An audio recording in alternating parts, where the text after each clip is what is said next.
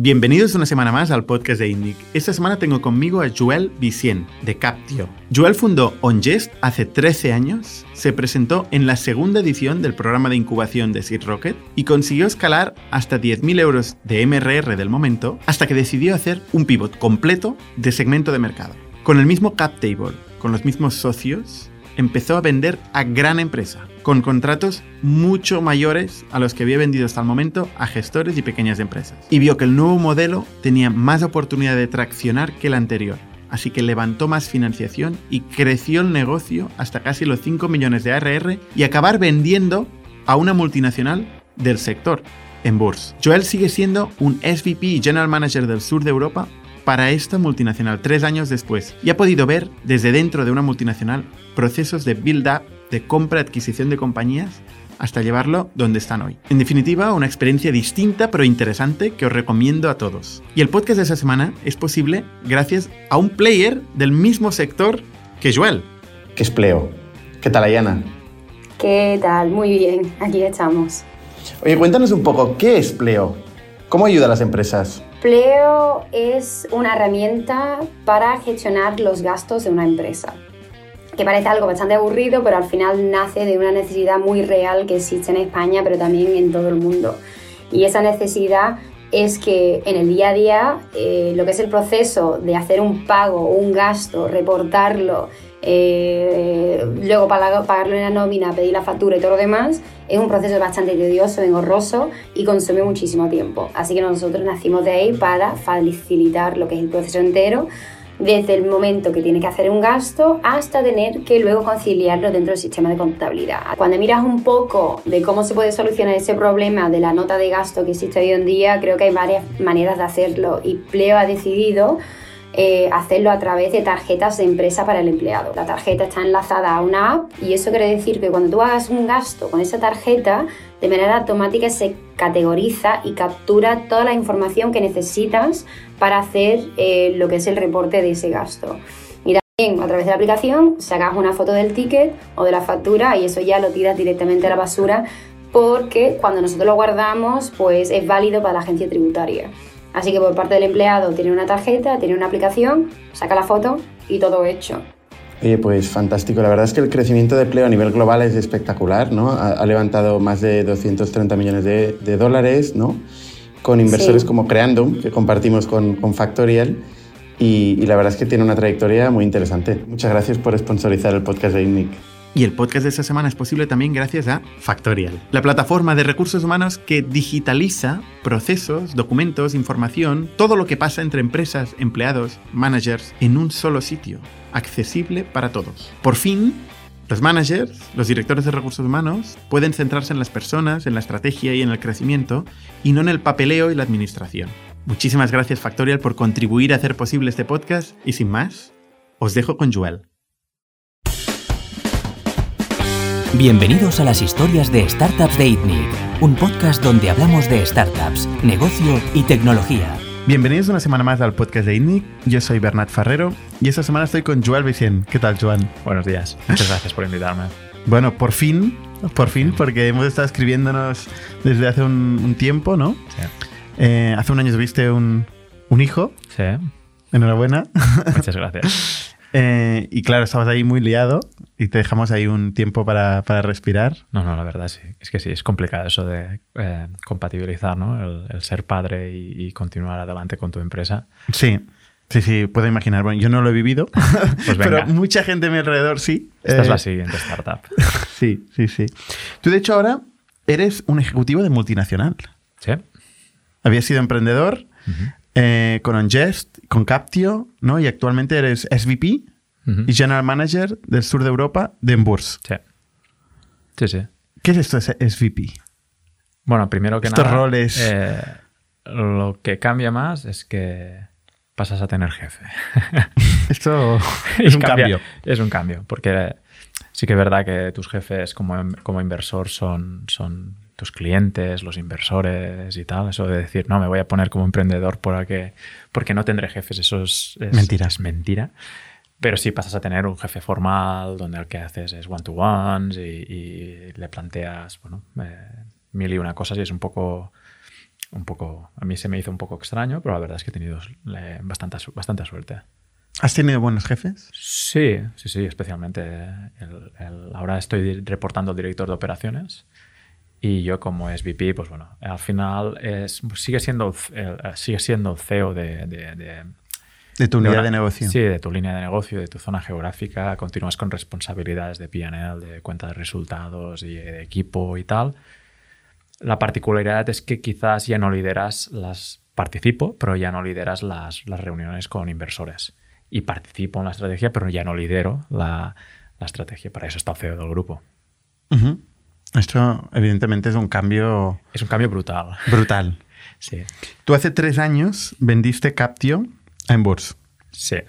Bueno, fue una venta, pero en realidad y en procesos de manejo es muy típico que tú no vendes al 100%, sino que eh, eh, lo que les gusta, por ejemplo, en private equity o en, o inversor es hacer un swap de acciones y que vean que, que continúas vinculado a la empresa y que eh, no te desvinculas al día más uno, ¿no? Pero sí, sí, en realidad fue una... Iremos a, esta transacción que es, que es muy interesante. vamos al principio de todo, ¿no? Tu, tu historia. Tú eres técnico, ¿no? Estudiaste informática en Tarragona. Sí, sí, sí.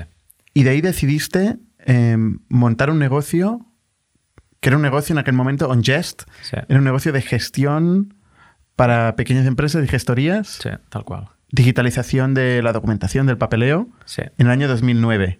Tal cual. Sí, sí. Bueno, eh, yo todavía no había terminado la carrera y era algo muy común, ¿no? Y por mi situación económica y familiar, pues eh, casi que en el segundo año de la carrera ya empecé a trabajar y, y mientras compaginaba ¿no? el tema de sacarme la carrera. Y aunque estaba estudiando en Tarragona, vivía en Barcelona y empecé a trabajar por... ah, sí, vivías en Barcelona. Sí, porque eh, pues, por, por, temas económicos eh, tenía que trabajar y, y, y las ofertas que, encontraba por Tarragona no me, no me convencían y al final decidí, pues iba subiendo y bajando un par de días a la semana. ¿Y por qué no estudiaste en la FIP? Bueno, porque ya me había matriculado, me había sacado todo el primer año, entonces el segundo hubo un poco de problemas económicos en casa, esto te espabiló un montón y, desde ese momento pues eh, bueno, eh, empecé a buscar y subí a trabajar a Barcelona mientras me compaginaba con sacarme la carrera, no, siempre tenía la opción esa, ¿no? De, trasladar el expediente, pero eh, al final, bueno, no, no, no lo hice. Y lo fui compaginando. Y empecé a trabajar para algunas empresas aquí en Barcelona, eh, Atos Origin, bueno, en su, en su, día se llama Slumberger Sema, y Softenk, otra empresa de software de, la zona, hasta que eh, bajé como director técnico muy joven, con 23 años, en, en una empresa de software de, de Reus. Y ya decidí eh, eh, volver a, un poco a, de donde yo soy, de Tortosa, un poquito más al sur, o sea, casi, casi en la frontera con, con, Valencia, y, y, allí decidí lanzar, eh, bueno, lanzarme yo como, como empresa, ¿no? Y primero empecé llevando la, la, la, dirección de informática de pymes, de medianas empresas, entre 25 o 100 trabajadores que no se podían permitir a un director de informática, y allí fue donde salió el germen de, de ¿no? Dije, ostras, no me puedo creer. Empecé contratando equipo, un equipito de cuatro o cinco personas. Eh, em, y allí es donde, donde me, sorprendió con lo avanzadas que estaban las tecnologías, el montón de tiempo que se invertía con, con, los papeles, ¿no? con los tickets, con las facturas y, con el trabajo con las propias gestorías. ¿no?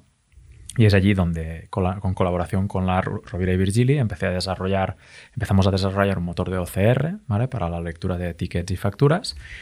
Y eh, lo presenté en el Seed Rocket, en el campus del Seed Rocket. Eh, nos escogieron como finalistas y lo que decidí es que no podía estar en, en mi antigua empresa de consultoría de TI, aunque me ganaba muy bien la vida, mucho mejor que los primeros años de OnJest pero decidí venderme la, la, empresa y la cartera de clientes a, a, otra, otra empresa, una venta muy modesta, y, y decidí centrarme 100% en OnJest.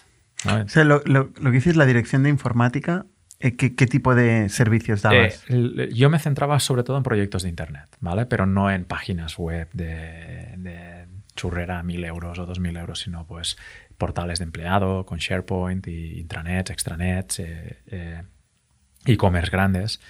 Y lo que hacía es que muchas veces me encontraba también pues que, que pues, necesitía, necesitaban respaldo por, para toda la parte no tan, pues también de soft y hardware y lo que hacía es lo subcontrataba con partners de, de, de, de Tarragona. Bueno, ¿Y, ¿Y, eso lo hacías en remoto desde Tortosa? Sí, sí, sí, desde Tortosa para la zona del, ya, del sur de Cataluña, para empresas de, de Tarragona principalmente. Sí, te anticipaste al remoto. Sí, sí. Sí, sí. Eh, bueno, inclu incluso cuando creamos OnJess, nosotros eh, levantamos financiación de, de, Business Angels gracias al Seed Rocket y de Friends and Family y de VCs, eh, pero siempre mantenimos eh, un poco los headquarters en, en, en, Tortosa. en, Tortosa. Un proyecto un poco atípico porque Tortosa no deja de ser un pueblo de, grande, de 40.000 habitantes. Uh -huh. Pero bueno, era una muy buena alternativa porque además cerca de Tortosa hay otros municipios ¿no? que, que, que, también son grandes y hay una universidad muy cerca en Tarragona, con lo cual hay, hay, un pool de talento interesante. Y bueno, también eso nos permitía diferenciarnos un poco. ¿Podíais reclutar ahí? Podíamos reclutar y lo mejor, y siempre lo he dicho, es la gran ventaja era que al ser una startup de pueblo quizás te costaba un poquito más eh, reclutar, eh, pero encontrabas a gente buscando eh, buena y luego, eh, la gran diferencia con contratar aquí en Barcelona es que tú sabes que todas las startups normalmente, bueno, Factorial vais como un cohete, pero, pero normalmente lo normal es que hay ciclos, ¿no? Y ahora eres la startup guay de, de, de, de Barcelona porque has levantado una gran ronda, ¿no? Y vas a contratar muchos ingenieros, pero el día de mañana no cumples por lo que sea el plan de negocio que te habías planteado y dejas de ser, a lo mejor no echas a nadie, ¿eh? pero dejas de ser la startup atractiva de turno donde quieres irte y tal, ¿no? Pues el, a nosotros siempre nos fue muy bien, ¿no? Porque tuvimos subidas y bajadas, pero eh, el equipo se quedaba. Se quedaba y estaba muy, no había muy, startup guay de muy, muy comprometido, ¿no? La alternativa que tenías era arreglar ordenadores o hacer páginas web, ¿no? Entonces, ostras, para un ingeniero de software... O coger un tren e irte... No, un montón. Fichábamos, un, fichábamos un montón de gente que cogía el tren y el coche y se iba a Tarragona para trabajar a las típicas software factories de T-System, de INSA, uh -huh. IBM y tal. Y decía, no, no, es que eh, yo prefiero quedarme en mi zona y además pues así puedo, le puedo dar el desayuno a mi hijo, calidad de vida. Entraba, entras en nuestras oficinas y estás en un proyecto súper internacional, eh, de crecimiento, software, producto, ¿no? Centrado en producto, no en hacer servicios. Luego iremos a la internacionalización de la contabilidad sí, y la fiscalidad. Que sí, es... luego hablamos de eso. Pero luego cuando sales, estás en, en, con una calidad de vida brutal, brutal. No tienes que coger el coche para uh -huh. tirarte tres cuartos de hora para llegar al trabajo. Y tú participaste en Seed Rocket. Seed Rocket debía sí. estar en las primeras ediciones. La segunda, sí, sí. Claro, o sea, la estamos hablando de 2009, 2010. Sí, sí. Creo que 2009. la primera fue Escapada Rural y en la segunda salió eh, tres, bueno, tres ganadores, que fue The Book Modeon, los zaragozanos, eh, que eran de, de, de, Modeón, Jordi Verde Habitísimo mm.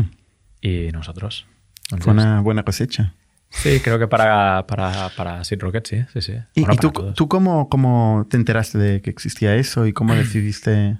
Bueno, la verdad es que como me gustaba todo lo relacionado con nuevas tecnologías, en ese momento yo creo que era de las, si no era la primera, era de las primeras aceleradoras que... Mm que, que, salieron. Y entonces, ostras, eh, vi el primer campus, cómo funcionaba, bueno, eh, siguiendo. ¿Se lo iba siguiendo? Iba siguiendo, sí, sí, sí. Y eh, al final, pues bueno, decidí aplicar.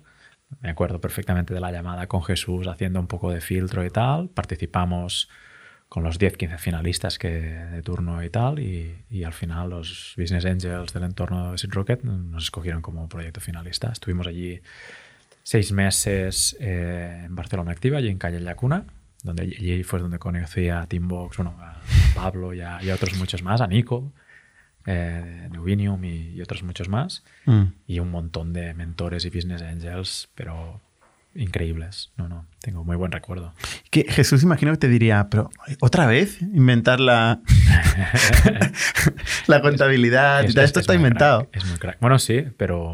que luego lo, le vendrían luego, múltiples veces. Luego, luego lo, lo, curioso es que en la primera fase, eh, la de UNJS, que fue del 2009 al 2012, que tuvimos algo de product market fit, pero lo jodido en, en, la empresa, ya lo sabes, son los grises. Cuando algo es blanco es blanco, algo es negro es negro y la decisión se toma muy fácil, ¿no? Pero empezamos a vender y ya teníamos un equipo de 12 personas, con algo de fuerza de ventas, pero no terminaba de escalar a la velocidad que nosotros nos, nos gustaría. ¿Qué, ¿Qué, era OnJest? OnJest era, eh, era un sistema de facturación, pero en lugar de, de, de comercializarlo eh, online, que era eh, el concepto SaaS en el 2009 no era muy conocido, decidimos, oye, pues, eh, eh, ¿qué tal si utilizamos como canal y fuerza de ventas a las gestorías? ¿no? Y que se lo abran de forma gratuita o de pago a sus clientes y así recopilan tanto tickets, facturas, facturas emitidas y tal, ¿no? Y la verdad es que no, no terminó de funcionar, sí que vendimos y tal. Y, pero bueno, en ese momento eh, eh, con esa tecnología que luego desarrollamos de OCR para también escanear las facturas y los tickets, nos planteamos, oye, es que aquí en España, ¿quién, quién tiene más volumen de tickets y papeles eh, y tal? Y lo primero fueron las gestorías. Eh, pero bueno. ¿Qué pasaba cuando ibais a ver una, una gestoría? ¿Qué... Bueno, eh, creo que se tenía que evangelizar demasiado eh, y tenías que, para mí, siempre que, que invierto en una, una empresa de software, lo primero que pregunto es la ARPA el, el, el, average deal, ¿no? Porque eso es lo que te permitirá o te definirá un poco qué tipo de fuerza de ventas te puedes permitir, ¿no? Uh -huh. En función si el deal es más grande o más lo, lo de point nine, ¿no? Los ratoncitos o las ballenas o lo que sea por el medio, ¿no? Y, y, nosotros lo que estábamos vendiendo ratones, eh, deals muy pequeños, de cuotas de 39, 50, 60 euros, eh, de una forma un poquitín consultiva. ¿no? Uh -huh. Estábamos abriendo los ojos en el 2009 de transformación digital, de tal a las gestorías. Y... ¿Quién pagaba esta cuota? ¿La gestoría? La gestoría, sí, sí. El, el cliente era la gestoría y luego ellos eran libres de revenderlo a, Claro, es un ah. mercado muy pequeño entonces. Sí, si la gestoría paga bueno, 39 euros. La, exacto. O sea, o sea y, y, sí que al final por volumen podías llegar a crecer un poquitín más, pero eh, no justificaba los 500 pavos al año o 1000 euros al año el, el, proceso de venta face to face que tenías que tener. O sea, que eh, tiene una componente de evangelización, sí, sí, con lo cual fricción no, o sea, a tope. Es, o sea, no puedes hacer una venta consultiva con un deal transaccional. O sea, es, es, es este tipo de ventas las tienes que hacer tech touch y punto. Pero bueno, en ese No día, pagaban onboarding ni nada parecido. Bueno, eh, al final intentábamos quitar toda la fricción, ¿no? Y, y, y, seguro que algo sí cobrábamos, pero al final lo que decidimos es que tampoco eran los mejores revendedores del mundo y en el 2012 vimos que... O sea, estaba... del 2009 al 2012 sí. estuvisteis con un modelo de venta a la gestoría sí. a 39 euros. 39, 59, 69... Eh, ¿Hasta, ¿Hasta, dónde llegasteis en términos de MRR? Hombre, yo creo que casi seguro que los 5 o 10 seguro que, que, llegamos de MRR. ¿10.000? Sí, sí, entre 5 y 10 mil euros de MRR, pero tendría que repasar ya eh, tal. Pero no, eh, eh, nos hubiéramos podido, porque levantamos financiación de Friends and Family, Business Angels, incluso un Venture Capital. ¿Cuánto le levantasteis? no sé, pero seguro que un millón y pico levantamos en esa primera fase y luego lo coinvertimos con el típico ENISA, plan avanza, CDT, todo, todo, todo. pack completo. O sea, al final igual dos o tres millones.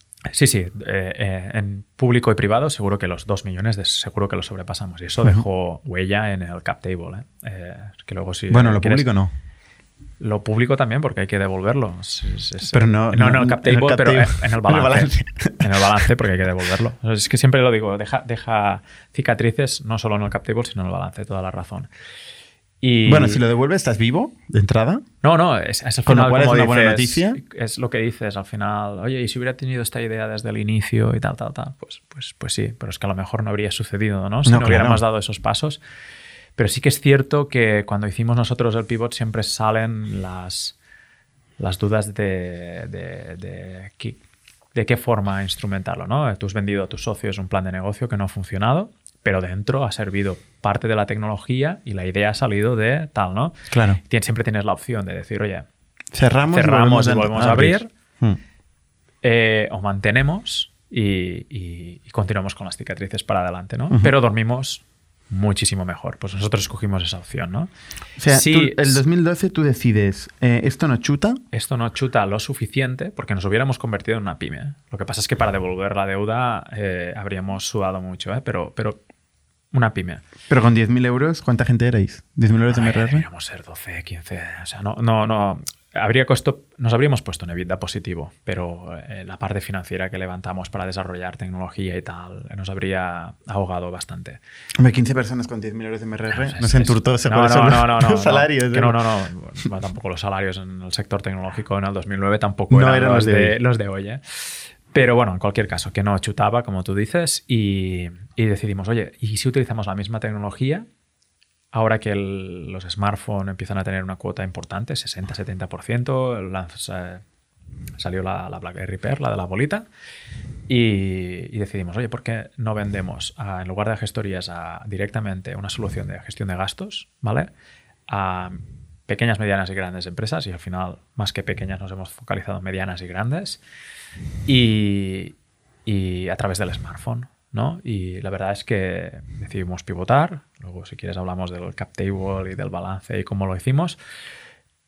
Pero bueno, la verdad es que funciona muy bien. Empezamos a escalar y ya cerramos una nueva ronda de financiación donde dimos entrada ya no a el entorno de Seed Rocket y a un fondo que se llama Venture Cap antes. Esto era previo eh, eh, Captio. En fase Captio ya dimos entrada a Bank Inter, a THCAP, a Kibo. Eh... ¿Esto antes cuando en no, En, fase Ongest solo fue Business Angels, Friends and Family y un fondo que se llama Venture Cap, que es un fondo catalán no, bueno, que en su día invirtió en trading, en trading y en algunas interesantes.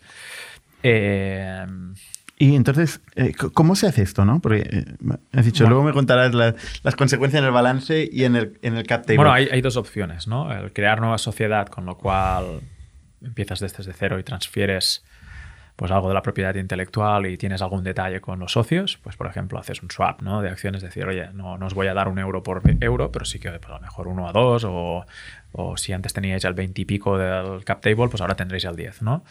Para mí eso habría sido lo óptimo, ¿no? Porque lo que te permite es empezar casi desde cero y luego cuando tienes que hacer series A o series B, eres más atractivo, ¿no? Tú ya lo sabes que, que, a los inversores les gusta ver un cap table eh, ordenado, una empresa no necesariamente eh, muy endeudada, ¿no?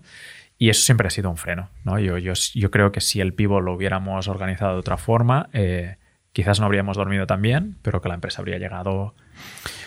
Es verdad lo que dices, de que a los inversores les gusta un cap table ordenado, pero también te digo con los inversores... No, no, con, con supermétricas eh, todo es solucionable. No, sí, pero, pero lo que quiero decir es, los inversores SIT eh, también valoran los cadáveres que has dejado por el camino. Porque cuando estás empezando no tienes métricas. Y son gente que invierte en, en tú. Sí, sí, sí, sí. Entonces, si tú has dejado tirado a los anteriores que te acompañaron... yo, yo, he preferido siempre toda la vida dormir tranquilo y, ser, y hacer lo que es correcto. Pero bueno, todo tiene sus consecuencias, ¿no? Entonces decidiste Decidimos mantener la SL. O sea, de hecho, el, CIF es el mismo. Lo único que cambiamos es el nombre. Porque cuando ya vendíamos más de Captio que de OnGest, que a poco a poco lo fuimos apagando, pues no tenía razón llamarse OnGest Gestiones y Servicios Internet SL. Pasemos a llamarnos Captiotech. Pero eso se va al registro, cambias el nombre y ¿Cómo haces un pivot tan bestia? Porque al final eh, cambiar de segmento en ese sentido es, es un cambio muy importante. O sea, vender a grandes empresas. yo me acuerdo, yo me acuerdo de de explicar la idea a socios, explicar la idea a empleados y todo el mundo decirme este que estás loco, ¿sabes? Incluso yo creo que perdimos algo de tiempo por, por la forma de ser que...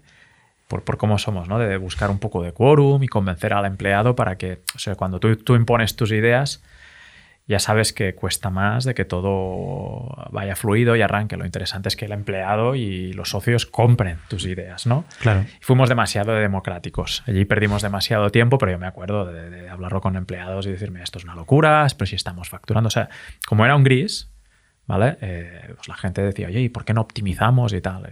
No hay margen de optimizar, vamos a tal.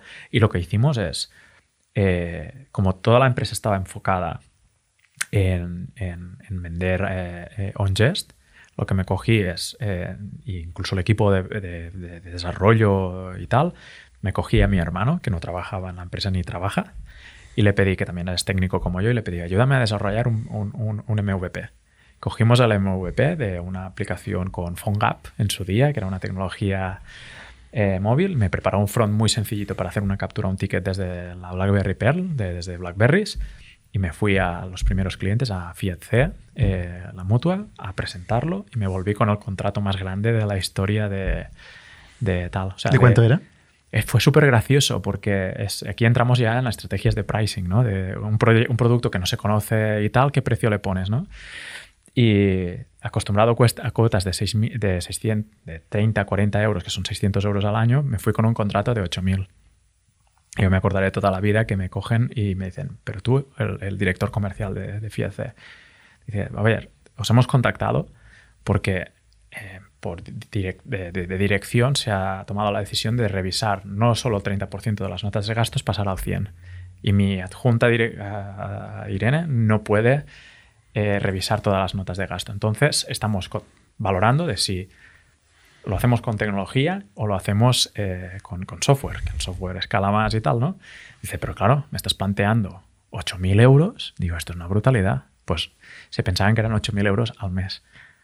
O sea, tú vas, presentas una oferta y dices, mira, estos son 8.000 euros pero era una oferta de 8.000 euros anual. Y cuando te dicen, no, no, no, es que eh, eh, me, pensaba que eran 8.000 euros al mes, y claro, cuando comparas 8.000 euros al mes con la nómina de 2.000 o 3.000 que debían pagar a, la Junta de Giro, digo, hostia, no, no, no tiene ningún tipo de sentido. O sea, te quedas con una cara de tonto de decir, oye, es que habría podido cobrar no 10, 12 veces más, pero fácilmente el doble o el triple y tal, ¿no? Y, eso te sirve pues un poquito para aprender.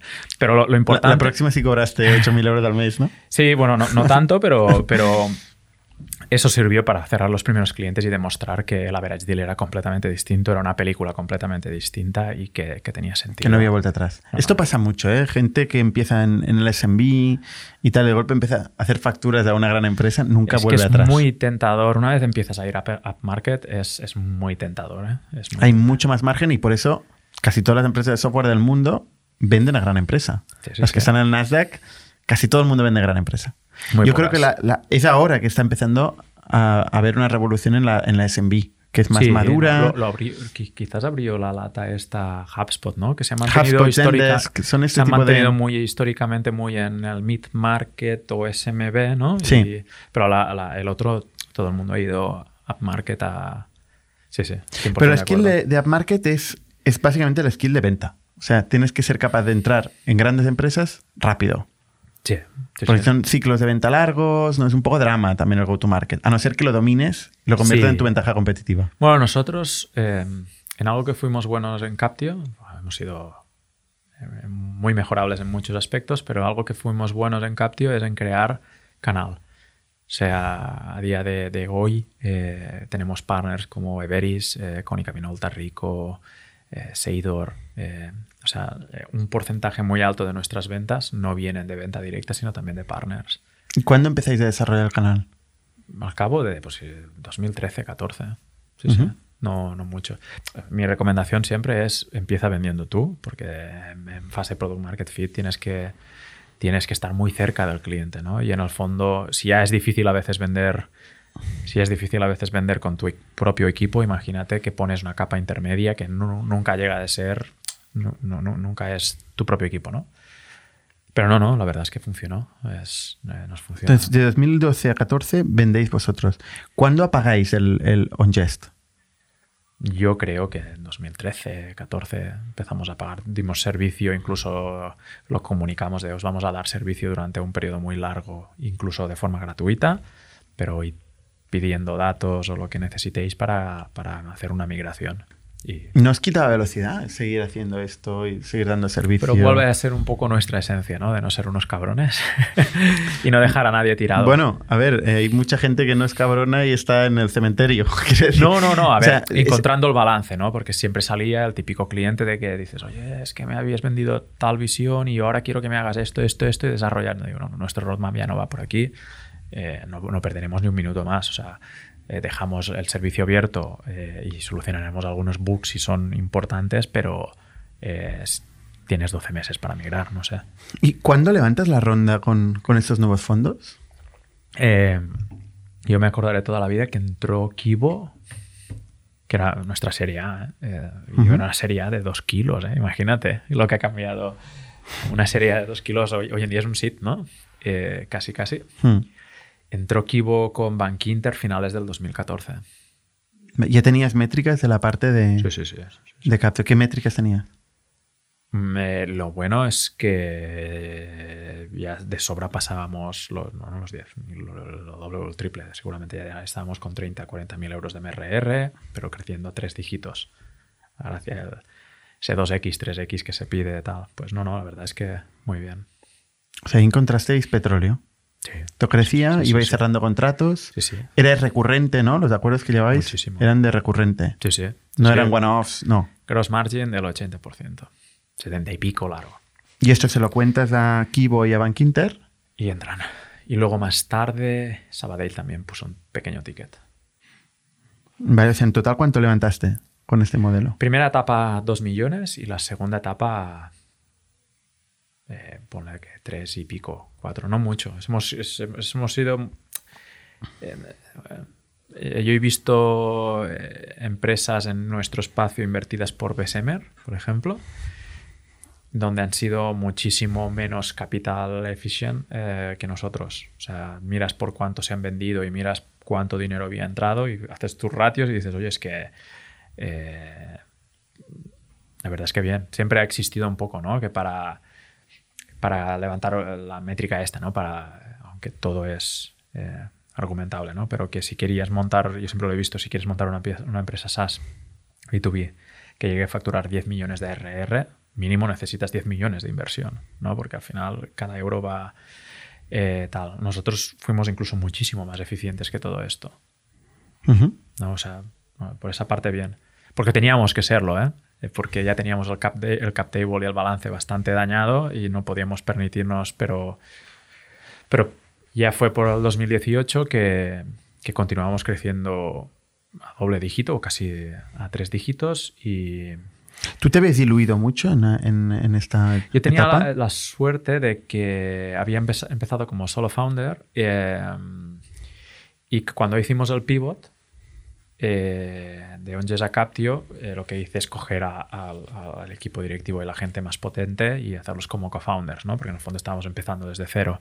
Y allí sí que negocié pues, un paquete de acciones grande para ellos, pero el mío... O sea, hubo una, hubo una reestructuración del Un- cap table. Un poquito, sí. Sí, Sí. sí. Sí, sí, un poquitín. Mínima, eh, pero, pero, pero sí. Y todos los socios lo aceptaron. Bueno, claro, es que fue un regalo. Tú imagínate de en el 2012 ver que Onge se iba al traste a en el 2018 llevarse unos buenos múltiplos, pues Al final es una cuestión de perspectiva. En aquel momento no estaban en el 2018, ¿no? Sí, sí. Eran todo más promesas de otra cosa nueva, otro pivot, otro tal. O sea, no siempre se ve con esta perspectiva. Porque es curioso, ¿no? Porque yo, yo, yo, yo lo entiendo, ¿eh? Las reticencias que puede generar de un pivot y sobre todo cuando algo ya está estaba empezando medio funcionando y que ya sabes tú que hay emprendedores que tienen en su ADN el pivot, pivot, pivot, el cambiar y tal. Digo, ¿cuál, cuál, ¿cuál de estos pivots va a ser el bueno y vas a hacer foco en intentar ejecutar? Porque a veces también es Claro. cuestión de ejecutar, no de, de ir pivotando eh, eternamente, ¿no? Pero no, bueno. eh, Lo que está claro es que una estrategia pésima es ir en contra del emprendedor.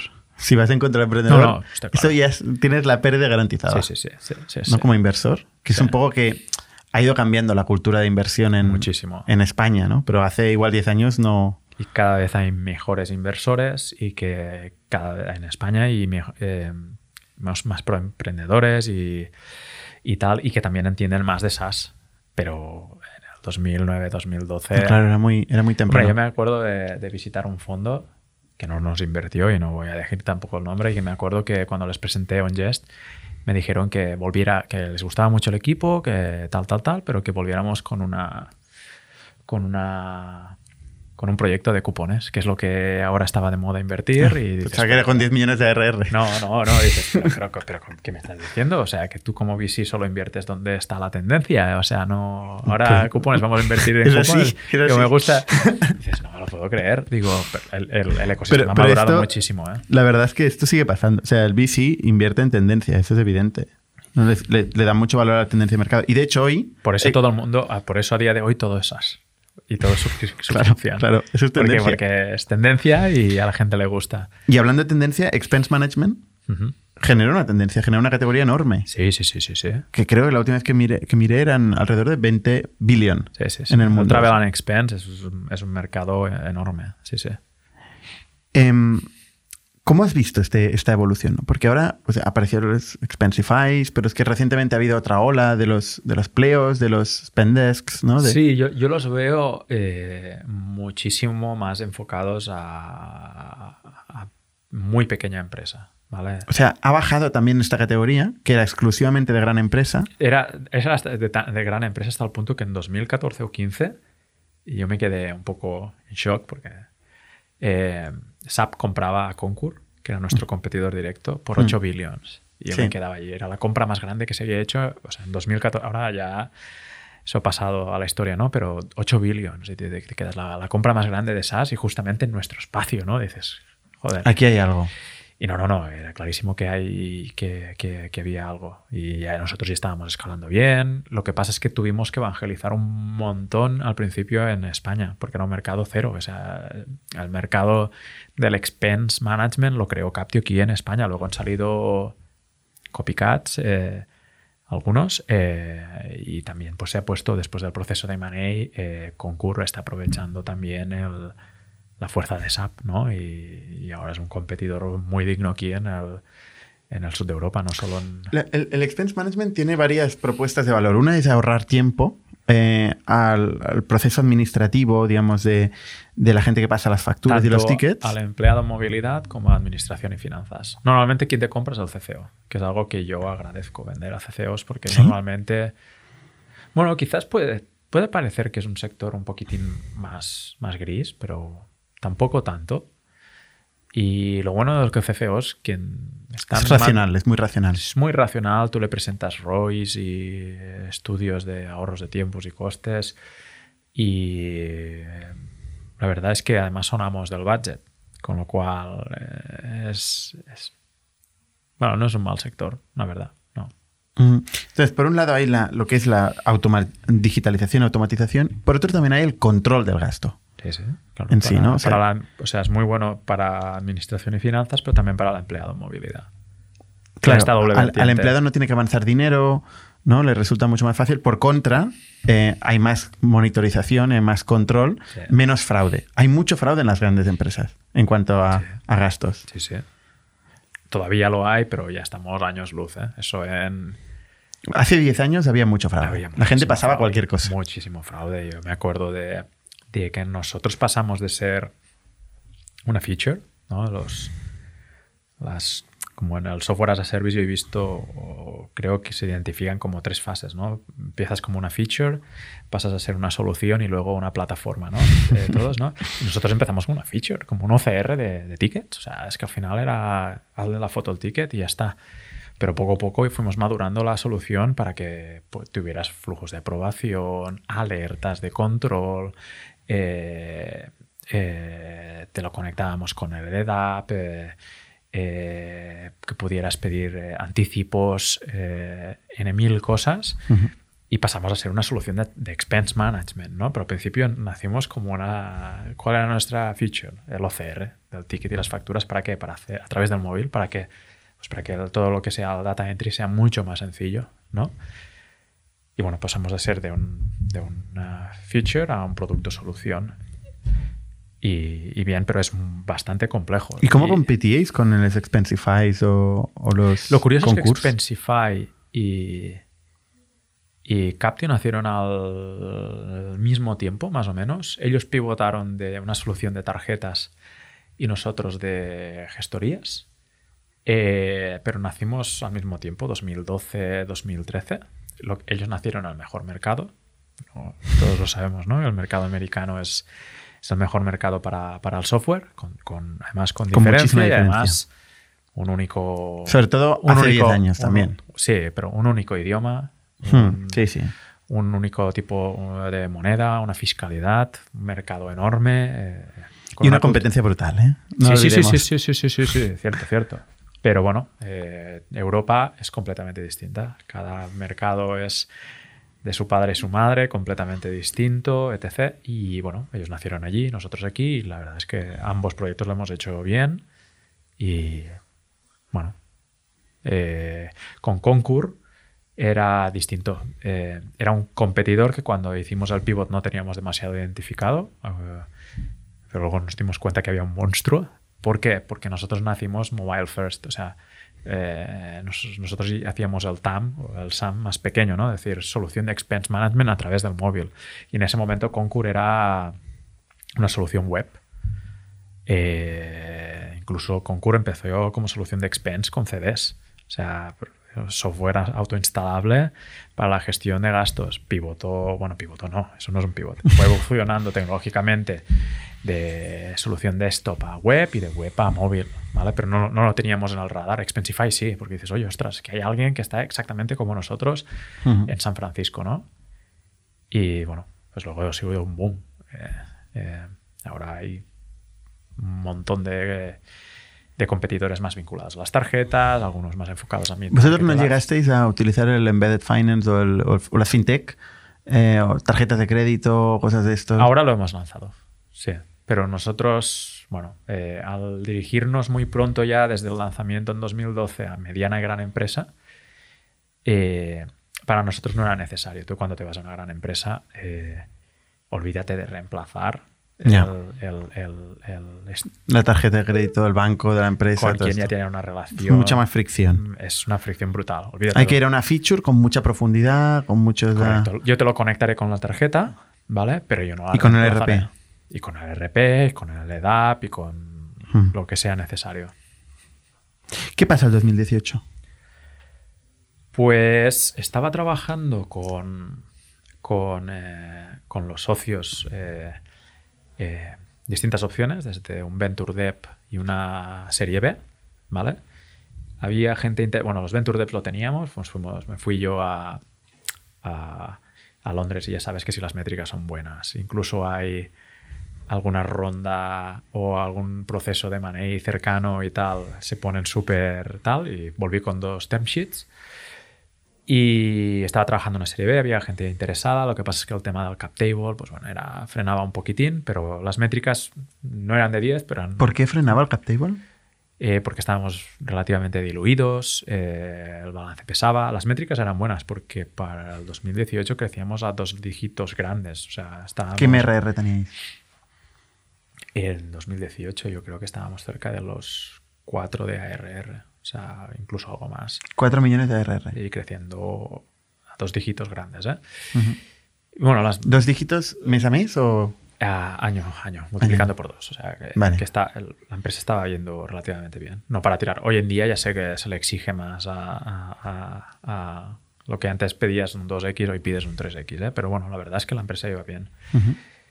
Y teníamos distintas opciones, ¿no? Desde de hacer un Venture Dev o, o continuar trabajando eh, con alguna dificultad al hacer una serie B. Pero total, que eh, vi que en Estados Unidos había un private equity haciendo una estrategia de Build Up, ¿vale? Un private equity que se llama K1, tipo Vista y tipo eh, los private equities eh, eh, eh, más conocidos y, y que bueno habían comprado alguna solución de expense y les mandé al, al, al- al manager fundador un LinkedIn y le dije oye eh, ¿por qué no creamos un concurso killer en ambos lados del Atlántico? Eh, y O sea, tú le agregas, entras en LinkedIn, ves al, al tío del private equity, al, al general partner. sí, sí. O sea, ¿Le envías una invitación? La, la LOI la conseguí yo. Sí, sí. ¿Enviaste invitación o un email? Eh, im- yo creo que invitación, pero que ya en la invitación, en la invitación era clarísimo lo que. eh, Y te responde. sí, sí, sí. Y directamente me puso en contacto con, con, eh, eh, gente de su equipo para ir avanzando en el deal. Primero nos enviaron una Pero tú estabas en España. Sí, sí. ¿No habéis, no habéis salido a Europa todavía? Bueno, teníamos ya algo de presencia y clientes súper interesantes en Italia, como Red Bull, Olympus, eh, Mitsubishi, Volvo. Vale, o sea, estabais ya en Italia. Ya estábamos en- en- con cierta presencia en Italia y, y- y, bueno, les pareció interesante. O sea, Porque a diferencia de OnJest, que es más local, Sí. pues tiene una componente contable y una po- componente fiscal, hmm. eh, el expense management es más... es, es- Globalizable. Es, más globalizable, pero continúa teniendo una capa de compliance. Porque, por ejemplo, nosotros Desde el punto de vista de innovación, aquí en España lo que hicimos es ser los primeros de poder eh, destruir el papel a través del smartphone. ¿no? O sea, cuando tú haces una foto al ticket, poder Mm. eliminar el papel. Pues, Homologación con la agencia o sea, tributaria. no existía. O sea, nosotros nos fuimos directamente a la agencia tributaria y dijimos, mira, hay una regla para, para escáneres de multifunción de sobremesa eh, eh, y para facturas, pero no hay nada para tickets. Eh, ¿Por qué no te presentamos una serie de documentación, proyecto, tal, tal, tal, para intentar tal? Conseguimos... eh, Aunque los tickets, a ver, mucha compliance no tienen tampoco. Tú vas con un, Bueno, con un que- papelito de no sé que qué poder- taxista y pero- sirve. Sí, bueno, pero eh, em, al cabo de X meses están. O sea, tú ya sabes que la tinta de los. De los Por tickets- eso. Con lo cual, razo- razón de más de que se digitalice, porque es que cada país es completamente distinto. En Estados Unidos no necesitas que tú. Pero quiero decir que si tú tenías una inspección y imprimías tus No, no, tickets, exacto. funcionaba. Sí, pero bueno, al final eh, es la fricción, ¿no? De, de- de, em, No, y a la gran empresa le preocupa que estés compliant, que estés aprobado por... No, le preocupan los riesgos. Sí, sí, sí, sí. O sea, al Entonces- final lo- lo que quieren es que, que en caso de inspección haya un sello Claro. aprobado por la agencia tributaria y que, y que y tirar para adelante. No, no. Entonces, ¿esto lo conseguisteis en, en España y también en Italia? en Italia, en Francia, en Portugal. eh, hay otros países como UK que no es necesario, o, Estados Unidos, pero Entonces tú le envías esto, le dices, oye, estamos a 4 millones de euros, estamos creciendo. sí. em, ¿Y? primero nos envían un LOI muy por debajo de nuestras expectativas, eh, que eso fue en 2017. Y después, bueno, pues continuamos. No sé, eh, no hay nada. Lo bueno es que ya estábamos poniendo, aparte de estar creciendo dos dígitos, eh, multiplicando la empresa, eh, estábamos poniendo la empresa en EBITDA positivo. Algo que no se debería hacer. O sea, cuando tú tienes una empresa con las métricas que tenía en su día Captio, lo suyo era ponerle más capital y continuar creciendo. Porque si tienes un buen gross margin y tú tienes una cuenta de resultados bien estructurada, tú sabes si es del 70, el 80% lo que sea y que si algún día llegas a los 10, sabes que puedes generar una EBITDA brutal. Que no lo y harás. eso no es lo que te decía Kibo. Kibo sí, pero no todos los socios. ¿eh? Lo que vuelvo a decir, eh, la gente, los inversores han evolucionado muchísimo y cada vez hay más cultura de SaaS, pero eh, eh, menos de la que me gustaría en ese momento, ¿no? Y, y total, bueno, eh, nosotros continuamos y en el 2018 estábamos en el punto de, mira, estamos en EBITDA positivo, podemos tirar para adelante la serie B o Venture Dev o optar por... ya, ya, ya, em, otro, otro problema del cap table, aparte de que estás más diluido, es que ya empiezas a tener socios que invirtieron en el 2009. ¿No? En 2009, un VC que ha invertido en 2009 y están en el 2018, lo que quieras más... Quieres Quieres salir. salir. Y si te ha acompañado durante varios... eh, Hmm. durante el pivot y durante varios años es fácil que tenga un porcentaje alto. Hacer una, estructurar una operación de una serie B con un cash out súper eh, importante era complejo, ¿no? Y al final, pues bueno, eh, eh, decidimos contratar a una empresa típica y tópica de Money. Mira, tenemos este LOI, conseguimos que nos lo mejoraran. eh, también hubieron, hubieron otros interesados y cerramos la transacción. Y en el fondo, para, para Captio eh, y los empleados es un milestone más, ¿vale? Porque igual que vosotros con Factorial, puede pasar que algún día os quiten del, del cap table, voluntaria o involuntariamente, ¿no? Pero esperemos que voluntariamente y la empresa continuará, es un milestone más. O sea, en el fondo tú lo que estás has, tirado adelante a tu niño, ¿no? Y eh, coge- empieza a caminar, eh, tiene 18 años y es independiente, ya no te necesita eh, nunca más a ti, ¿no? Entonces, Bueno, depende un poco de cuál sea tu, tu vocación o, tu, no, o tus No, claro, intereses. claro, claro, y hay gente que le gusta participar en las primeras etapas. sí, sí, sí, sí. y, y luego hay gente que, que quiere un cambio en el mercado y va a estar ahí si hace falta 50 años. O- Y has de ver también lo competido que está el mercado, ¿no? Si, si tú quieres eh, eh, eh, ser parte del líder o del segundo, o, o si quieres ser un- uno pequeñito en el sur de Europa o Europa y con menos y potencial. tú veías que hacía falta mucho más músculo para poder ser Sí, líder. Sí, sí, sí. Y entonces es cuando hablé con el Private Equity y nos fusionamos y yo creo que en Estados Unidos habrán hecho, en, Norte, en Norteamérica habrán hecho unas cinco o seis transacciones, habrán comprado cinco o seis empresas y las habrán fusionado. Con nosotros, aquí Europa, pues unas tres, creo. Las tres compañías compraron a la vez, No, no, es... en, bueno, en un tiempo sí, y las fusionaron. sí, Es la estrategia de build-up, que ya sabes que no es muy, no es muy común aquí en, en Europa ni en el, ni, ni especialmente en software aquí en España. ¿no? Cada vez Pero más, ¿eh? Cada vez más, sí, sí, por Mm. suerte, sí. ¿Qué, qué es lo que cambia para ti en, en este momento? Primero, tú, tú, tú cobras, cobras cash. Imagino, Sí, vendes, no todo, pero... vendes una, parte, significativa. Bueno, me quito la hipoteca y algo más, eh, con lo cual te cambia la vida. No, no La, la- la cifra de la transacción es pública?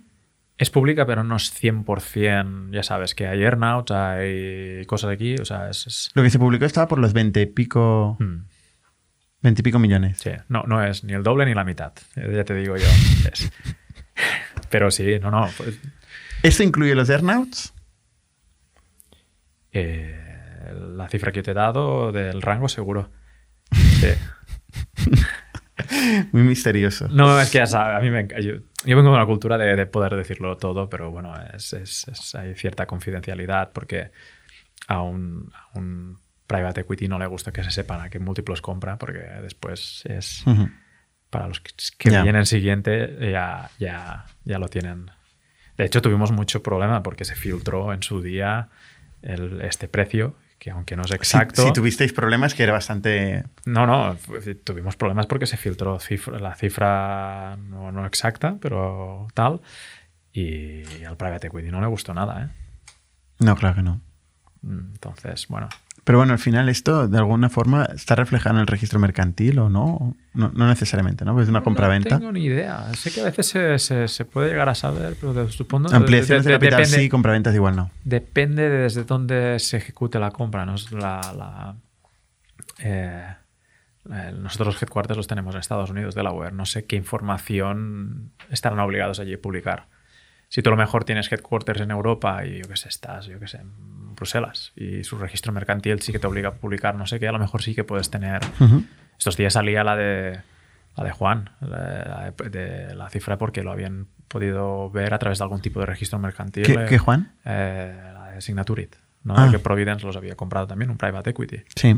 Pero yo lo que vengo a decir es que todos son milestones. Al, al final, eh, eh, para los socios inversores, evidentemente es un exit, pero para el equipo fundador es, es un milestone más. ¿Cómo, Un cómo fue? O sea, ¿todos los un- socios salieron? todos los socios inversores salieron y el equipo fundador vendimos una parte y la otra lo que hicimos es un swap. En lugar de tener un X por ciento, bastante elevado de lo que es Captio, pasamos a tener un pedacito más chiquitito de todo un grupo más grande En Burs. en Burs. Muy bien. Sí, sí. ¿Y el earnout? El earnout, si la operación la cerramos en, en septiembre, se ejecutó a finales de año. O sea, Ah, tres fue meses muy a después. corto fue, muy, fue plazo. muy a corto plazo. Era porque la cifra que sabíamos que nosotros podíamos llegar era, era buena y cumplimos un porcentaje muy elevado del earnout. Y el private equity, que no lo digo porque continúe siendo mi socio, ¿eh? fue, fue Generoso. muy correcto. O sea, Correcto. Sí, sí, sí. O sea, a mí los socios me habían puesto un poco como en sobrealerta de cuidado, que son mal pagadores, mal compradores y que si te pueden ratear tal, tal. Nada que decir. Hombre, si quieren mantenerte Claro. alineado con el proyecto y trabajando a largo plazo, Sí, más vale, ¿no? Sí, sí, sí. No, 100%. Pero bueno, tampoco hay... hay- Al que se queda le puedes dar otros incentivos, mientras que a los que se van puedes putearlos de otra forma. Pero no, han sido siempre muy, muy, muy correctos y nada que decir. Entonces, eh, tu vida cambia en el sentido de que, bueno, tienes una, una situación patrimonial un poco más tranquila, ¿no? Puedes pagar la hipoteca. Eh, seguramente te mejoran, te ponen un buen sueldo, ¿no? Sí, sí, sí, sí, sí. Que viene con el SVP, con el título sí. de la multinacional, ¿no? sí. ¿Y cómo evoluciona? O sea, a partir de entonces, ¿cómo es? ¿En qué, en qué consiste tu trabajo? Bueno, eh, em, lo cierto es que cuando tú firmas el deal, ya sabes, como cualquier deal, al final en fase de contrato terminas de ajustando, negociando las últimas cláusulas, ¿no? Y yo me acuerdo que me pedían eh, dos años de permanencia y eh, había otra que era, pues, eh, que quería algo- algún, algún tema que tenía que favorecer a los business angels o los inversores. Y yo me acuerdo que les dije, oye, mira, si, si sois flexibles con esto, ¿vale? Para que salga el deal y los inversores se queden menos, bueno, estén menos puteados, yo me ofrezco a, a quedarme pues tres años en lugar de dos. Y Ostras. decidí eh, quedarme tres años. Más founders como tú, ¿eh? Para, para los que invertimos en, en early stage, Sí, sobre pues, todo. bueno, la verdad es que había cierta incertidumbre porque yo no los conocía. Vale, ahora es cuando me llaman gente de que les quiere invertir o comprar K1, mi feedback es muy positivo. ¿Sí? Sí, sí, la verdad es que Un sí. saludo a K1. Eh, y, y en esa parte pues cedí y de hecho los tres años han pasado y aquí estoy todavía, ¿no? O sea, porque eh, me lo he enfo- enfocado esta fase pues para como un proceso de aprendizaje. Eh, o sea, eh, la verdad es que de softwares los americanos saben un huevo y de buenas prácticas y metodología que hemos... Aunque aquí en España tene- tenemos la tendencia a un poco a infravalorarnos, ¿eh? porque fue curioso sí, sí. porque cuando, cuando cerramos la transacción teníamos unas buenas métricas, un buen equipo, un buen producto. Y en cuanto a sistemas, pues el RP, ambos teníamos, eh, ellos en Estados Unidos NetSuite, nosotros NetSuite, Salesforce de CRM, eh, eh, her- herramientas analíticas las mismas, de recursos humanos las mismas, o sea que habíamos puesto la... Capti estaba preparada para ser una empresa eh, muchísimo más grande, ¿no? No, no, no han, no han venido y nos han dicho, oye, tenéis que hacer esto. Pero sí que es verdad que a nivel de, eh, de procesos de ventas y, y- y estructurar sales machines y cómo, y cómo Hmm. crecer. ¿Cu- la verdad ¿Cuánta es que gente erais en aquel momento? Debíamos ser unos 60, 70 empleados, muy poco para la ARR que teníamos, porque teníamos la, la- la- la gracia, la ventaja de que teníamos mucha capilaridad gracias a los partners. En 2014, cuando cerramos, eran unos 30.000 euros de MRR. En, en- en 2018 estábamos cerca de los 5, seguro. Vale, y, y erais 60 o 70. Sí. Vale. Sí, Sí. ¿no? que salían los números, sí. sí. Y O ya sea- estábamos poniendo, la, la empresa ya se ponía, o sea, de hecho, algo curioso es que yo me acuerdo de sentarme con, con eh, Juan de Kibo y con eh, el Xavier de, de, de Sabadell y nos pusimos a trabajar un Excel, plan financiero, de, mira, la ronda puede salir o no puede salir, pero no, o sea, sí, sí, hay la ronda, el proceso, o ronda o venture por lo que sea, pero nosotros nos podemos levantar de la mesa cuando queramos. Para mí era demasiado pronto con 5, pero eh, teníamos un plan clarísimo de llegar a EBITDA positivo sin ni un euro adicional. Y, lo hemos clavado. O sea, es que muchas veces cuando tú cierras un, un- un deal con un private equity, lo que quieres es que, que- que quite a los socios anteriores pero, y que ellos lleguen con más, con más pulmón financiero. Y la realidad es que no han puesto ni un euro más. Hemos continuado creciendo nosotros y creciendo bien y a dos dígitos, a pesar incluso del COVID. Con lo Bueno, cual- habrán quitado lo overhead. que quitaron, lo que quitaron Habrán es- quitado overhead gestionando centralmente, ¿no? No, no, porque hemos continuado. O sea, algo que, que busca esta estrategia de Build Up versus Concur es que eh, eh, nuestro competidor Concur lo que quiere es tipo Salesforce, One Solution Fits All. ¿no? Ujú. De- y tú lo entenderás que vendes a, a SMB, que las necesidades de un SMB no tienen nada que ver con mid-market y con enterprise. Y nosotros lo que defendemos es que cada, cada segmento de mercado y cada país, incluso o zona geográfica, tiene unas necesidades distintas, ¿vale? En función del compliance o el tamaño del cliente. Entonces, nosotros lo que tenemos es para SMB unas soluciones, para mid-market unas soluciones y para large ti- tipo SAGE, ¿no? SAGE tiene eh, SAGE 50, Murano, X3 y tal, en función Mm. del tamaño de tal. Pues nosotros teníamos esta, esta visión. Entonces, eh, eh, no ha quitado overhead, todo lo contrario, es que antes éramos 60 empleados, ahora es 60 y pico largo, 70, ahora somos 100. Aquí en el sur de Europa. ¿Y el. MRR cómo ha evolucionado? Eh, bastante bien. no, no, muy bien, muy bien. Para mí estamos consiguiendo un milestone un poquito más lento por el tema del COVID de lo que me gustaría, pero estamos a punto de conseguir un milestone que para mí es, eh, como founder, ¿no? Siempre te gusta llegar a números redondos, ¿no? 100 empleados, XARR y O sea, esto tiene pinta de ser 10. quizás. Oye, y el, el proceso de, de build up, em, luego tú los- te ha tocado vivirlo desde dentro, ¿no? Con Sí. otras compañías y tal. ¿Cómo, cómo funciona esto? ¿Cómo se integran empresas distintas? ¿Es enchufar Bueno, eh, equipos y ya está? Bueno, yo, yo, yo asistí, algo que también te proporcionan los private equities es una formación brutal y asistí a unas clases de, de Harvard, de, de Money, súper chulas, y te decían, si tu empresa se dedica a vender sillas y compras una de vender sillas o mesas, la integración tiene que ser rápida. Si tu empresa de es de sillas y lo que quieres es comprar eh, no sé, una de floristería, no sé, algo que no tiene nada que ver o algunas sinergias, la integración tiene que ser lenta y ver qué sinergias hay, ¿no? Y, aquí pues ya te lo dice todo. Si tú tienes una, una, solución de expense y estás comprando otras soluciones de expense, la integración debería de ser lo más rápido posible, ¿no? Si, si tú estás buscando algún producto complementario, ¿no? Como las soluciones de travel o, o, soluciones de cards, ¿no? De tarjetas que compramos una empresa en Estados Unidos de tarjetas que luego pues, son productos que hemos traído aquí o de invoice, de accounts payable. Eh, pues bueno, eh, en función un poco del producto y de las peculiaridades. No es sencillo.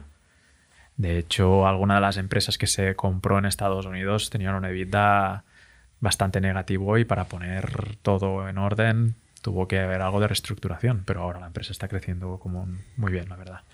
¿Tú has participado en, en incorporar nuevas empresas? Sí, sí, sí.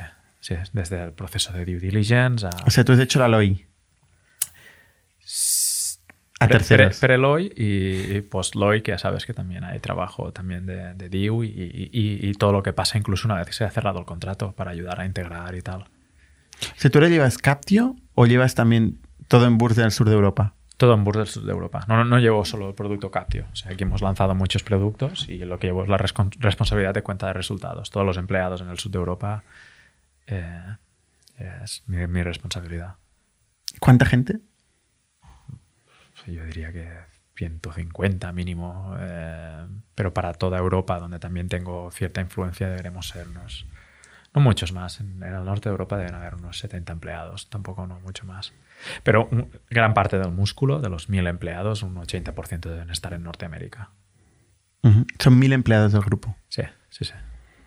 Todo cambia y se vuelve todo un poquitín más, más burocrático, ¿no? Hoy he escuchado vuestro podcast de que lo que os daba miedo es cómo escalar de, y continuar siendo tan ágiles como cuando erais 10. Claro, eso es lo que eh, eso es lo que más cuesta, ¿no? Encontrar. Sí, es muy complicado. Eh, hay momentos donde hay que sobrecomunicar, hay momentos que hay que ir con cuidado de no sobrecomunicar porque pierdes productividad. Bueno, ¿qué, os tengo que contar? Sobre todo, y, que, hay como una verdad aceptada, ¿no? Que no, vas a ir más lento, vas a ser más burocrático, vas a hacer más política. yo, no acepto esta verdad. Eh, y, como no la acepto, pues estamos ahí eh, buscando formas, ¿no? De reinventar la forma de, organizarnos al final. Es complejo. Yo creo que el modelo que, te hace escalar es, es tu cultura tu organización. Sí, sí. Por encima casi de todo lo demás. Pero fíjate, a mí una empresa que realmente me sorprende un montón es, Salesforce y lo que llega a facturar y el crecimiento. Todavía están, no sé si en dos dígitos bajos, ¿no? Pero 20 o 30% cada año. Crecer al 30% cuando facturas billions es... Sí, yo creo incluso más, ¿eh? Incluso lo mejor más, ¿eh? A lo mm. mejor están en 40. De...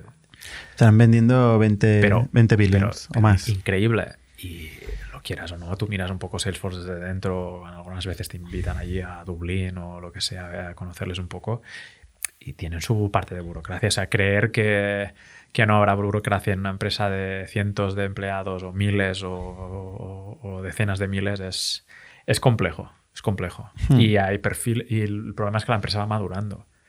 Y tú tienes que ir madurando como directivo y habrá gente en el equipo que a lo mejor no, no madurará, ¿no? que mm, tiene su ciclo. Antes lo decías tú, hay emprendedores que son etapa ideación, ¿no? Y tal, y hay emprendedores pues, que tienen más rango. Pues un poco de todo. ¿Tú dónde te ubicas? ¿O ya no te ubicas como emprendedor? No, no, sí, sí, sí. Es, es la cabra tira para el monte y siempre te va...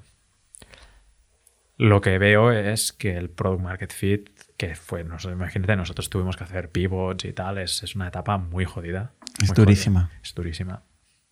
¿Inviertes? Sí, pero poco. Bueno, poco, eh, porque me lo miro, sé lo que cuesta ganar dinero y, luego me lo miro, pero no, no, la idea es hacer un portfolio un poquito diversificado también, pero he invertido en cuatro o cinco empresas de SaaS B2B, no me has. ¿Cuáles? Solo. ¿O la que más? No, me gusta, Sekino es como eh, es como los hijos, ¿no? No, no, no tienes ninguna, supongo, preferencia y tal, pero cada una... Ya la tendrás en algún momento. Ya me supongo que sí, la que me, devuelva X y tal será mi preferida, ¿no? Pero de momento eh, casi todas están bastante bien. Eh, hay algo de Legal Tech, hay una de, justamente hoy había Word, eh, Bicom, que son unas emprendedoras que han lanzado un SaaS para, para ayudar al retail a ser más eh, eh, ecológico bueno, y trasladar todo esto a, a, los clientes, ¿no? que puedas ver en la ficha del producto como de eco-friendly es cada uno de los productos y que eso consigue pues, que, que puedas, que estas marcas puedan vender más. Luego hay también una de comunidades eh, y luego también invertí en... Esta es la que estoy menos implicado porque es más TechTouch, que es un competidor de Canva que se llama edit.org. Mm. Pero bueno. Conozco. Cuatro o cinco. No, bien. Van haciendo. Muy bien. ¿Tú vas a empezar un, otro negocio después de en algún momento? ¿Lo tienes en mente? ¿Te lo planteas o, Tengo ideas. Eh, lo que pasa es que, bueno, ahora se me ha terminado el vesting, pero de momento estoy, la verdad es que bien, continúo aprendiendo y también me da un poquito más de margen para balancear mi vida personal. Como os he dicho, he sido padre y, eso sí que es. O sea, para mí, si hay héroes, no son. O sea, cualquier emprendedor es un héroe, ¿eh? cualquier que se levanta y sube la. abre la puerta del negocio, la reja, como se diga, y. Pero ahora que he sido padre, para mí quienes tienen toda mi, admiración es que quienes además durante el proceso de levantar una empresa, además han sido padres. O sea, para mí estos tienen toda mi admiración porque con lo complejo que es, eh, eh, la verdad es que eh, me sorprende que se pueda llegar a compatibilizar. Pero no, no, hay, muchos casos de, emprendedores que lo han sabido compatibilizar. Pero de momento disfrutando de esta etapa y también un poquito abierto, pero eh, desde empezar algo en un futuro desde cero o, a lo mejor pues eh, si en alguna invertida necesita un cable, pues quién sabe, hemos visto un montón de, de business angels que al final, pues bueno, han habido empresas que les han sabido atraer, ¿no? Como por ejemplo Jaume Goma en Box o Marfield, mm. Joan Margenat u otros. ¿no? Pues, pues, ¿Te planteas algo así? ¿eh? Podría, o desde cero, o... ¿Sería una empresa VC-backed? ¿O con, con VC o sin VC? Al final yo ni necesito ser CEO de un proyecto, ni necesito eh, necesariamente que tenga porque creer. importa, o sea, tiene que crecer, evidentemente. Tiene que haber un buen proyecto. Es lo que os debe pasar un poco en Factorial, ¿no? Al final, no sé quién lo decía, ¿no? De que si cuando tú ves un cohete, eh, lo que tú tienes que hacer es subirte y no haces preguntas ni de por cuánto, ni en qué sitio, ni en qué responsabilidad y tal, ¿no? Bueno, pues si la empresa es un proyecto interesante, crece o tal, pues, no, pues sí, puede estar financiada por VCs o no. Pues, Joel, eh, muchas gracias. A ti. Muy, muy interesante tu, tu, historia, desde luego. Es una, un aprendizaje, una referencia para muchos emprendedores, en el caso de Captio. Ya te decía yo que es no sé qué referencia puede llegar a ser, porque después de vuestra mega ronda y, y, los, y los eh, emprendedores de primer nivel que traéis aquí, no sé qué, podrá quedar aquí de valor para... A nosotros nos queda mucho, muchísimo por hacer. ¿eh? Y sí que es verdad que hay emprendedores en España que hay muchos que no, no se atreven a contar sus historias y es una pena, porque tú también eres muy low profile, ¿no? Por ejemplo. Mm. Eh, es una pena porque al final siempre acaban hablando los mismos. aquí intentamos explicar las historias escondidas. Es un poco el trade-off, ¿no? La balanza de, de, que a veces hay un montón de humo en el sector, pero que también es bueno no que haya humo, pero que sí que hayan eh, referencias, historias, y historias para ayudar a hacer crecer el ecosistema, porque es bueno 100%. para todos. Sí, sí. Todos imitamos. Pues Muchas gracias, Joel. Un placer. Hasta la semana que viene. Somos un ecosistema de startups tech de Barcelona, creadores de Camalún, Kipu y Factorial, entre otras. Ofrecemos más de 5.000 metros cuadrados de coworking a startups y organizamos eventos diarios para discutir negocio y tecnología hasta la saciedad. Desde ITNIC Fund invertimos en equipos con capacidad de construir grandes productos y negocios. ¡Te esperamos!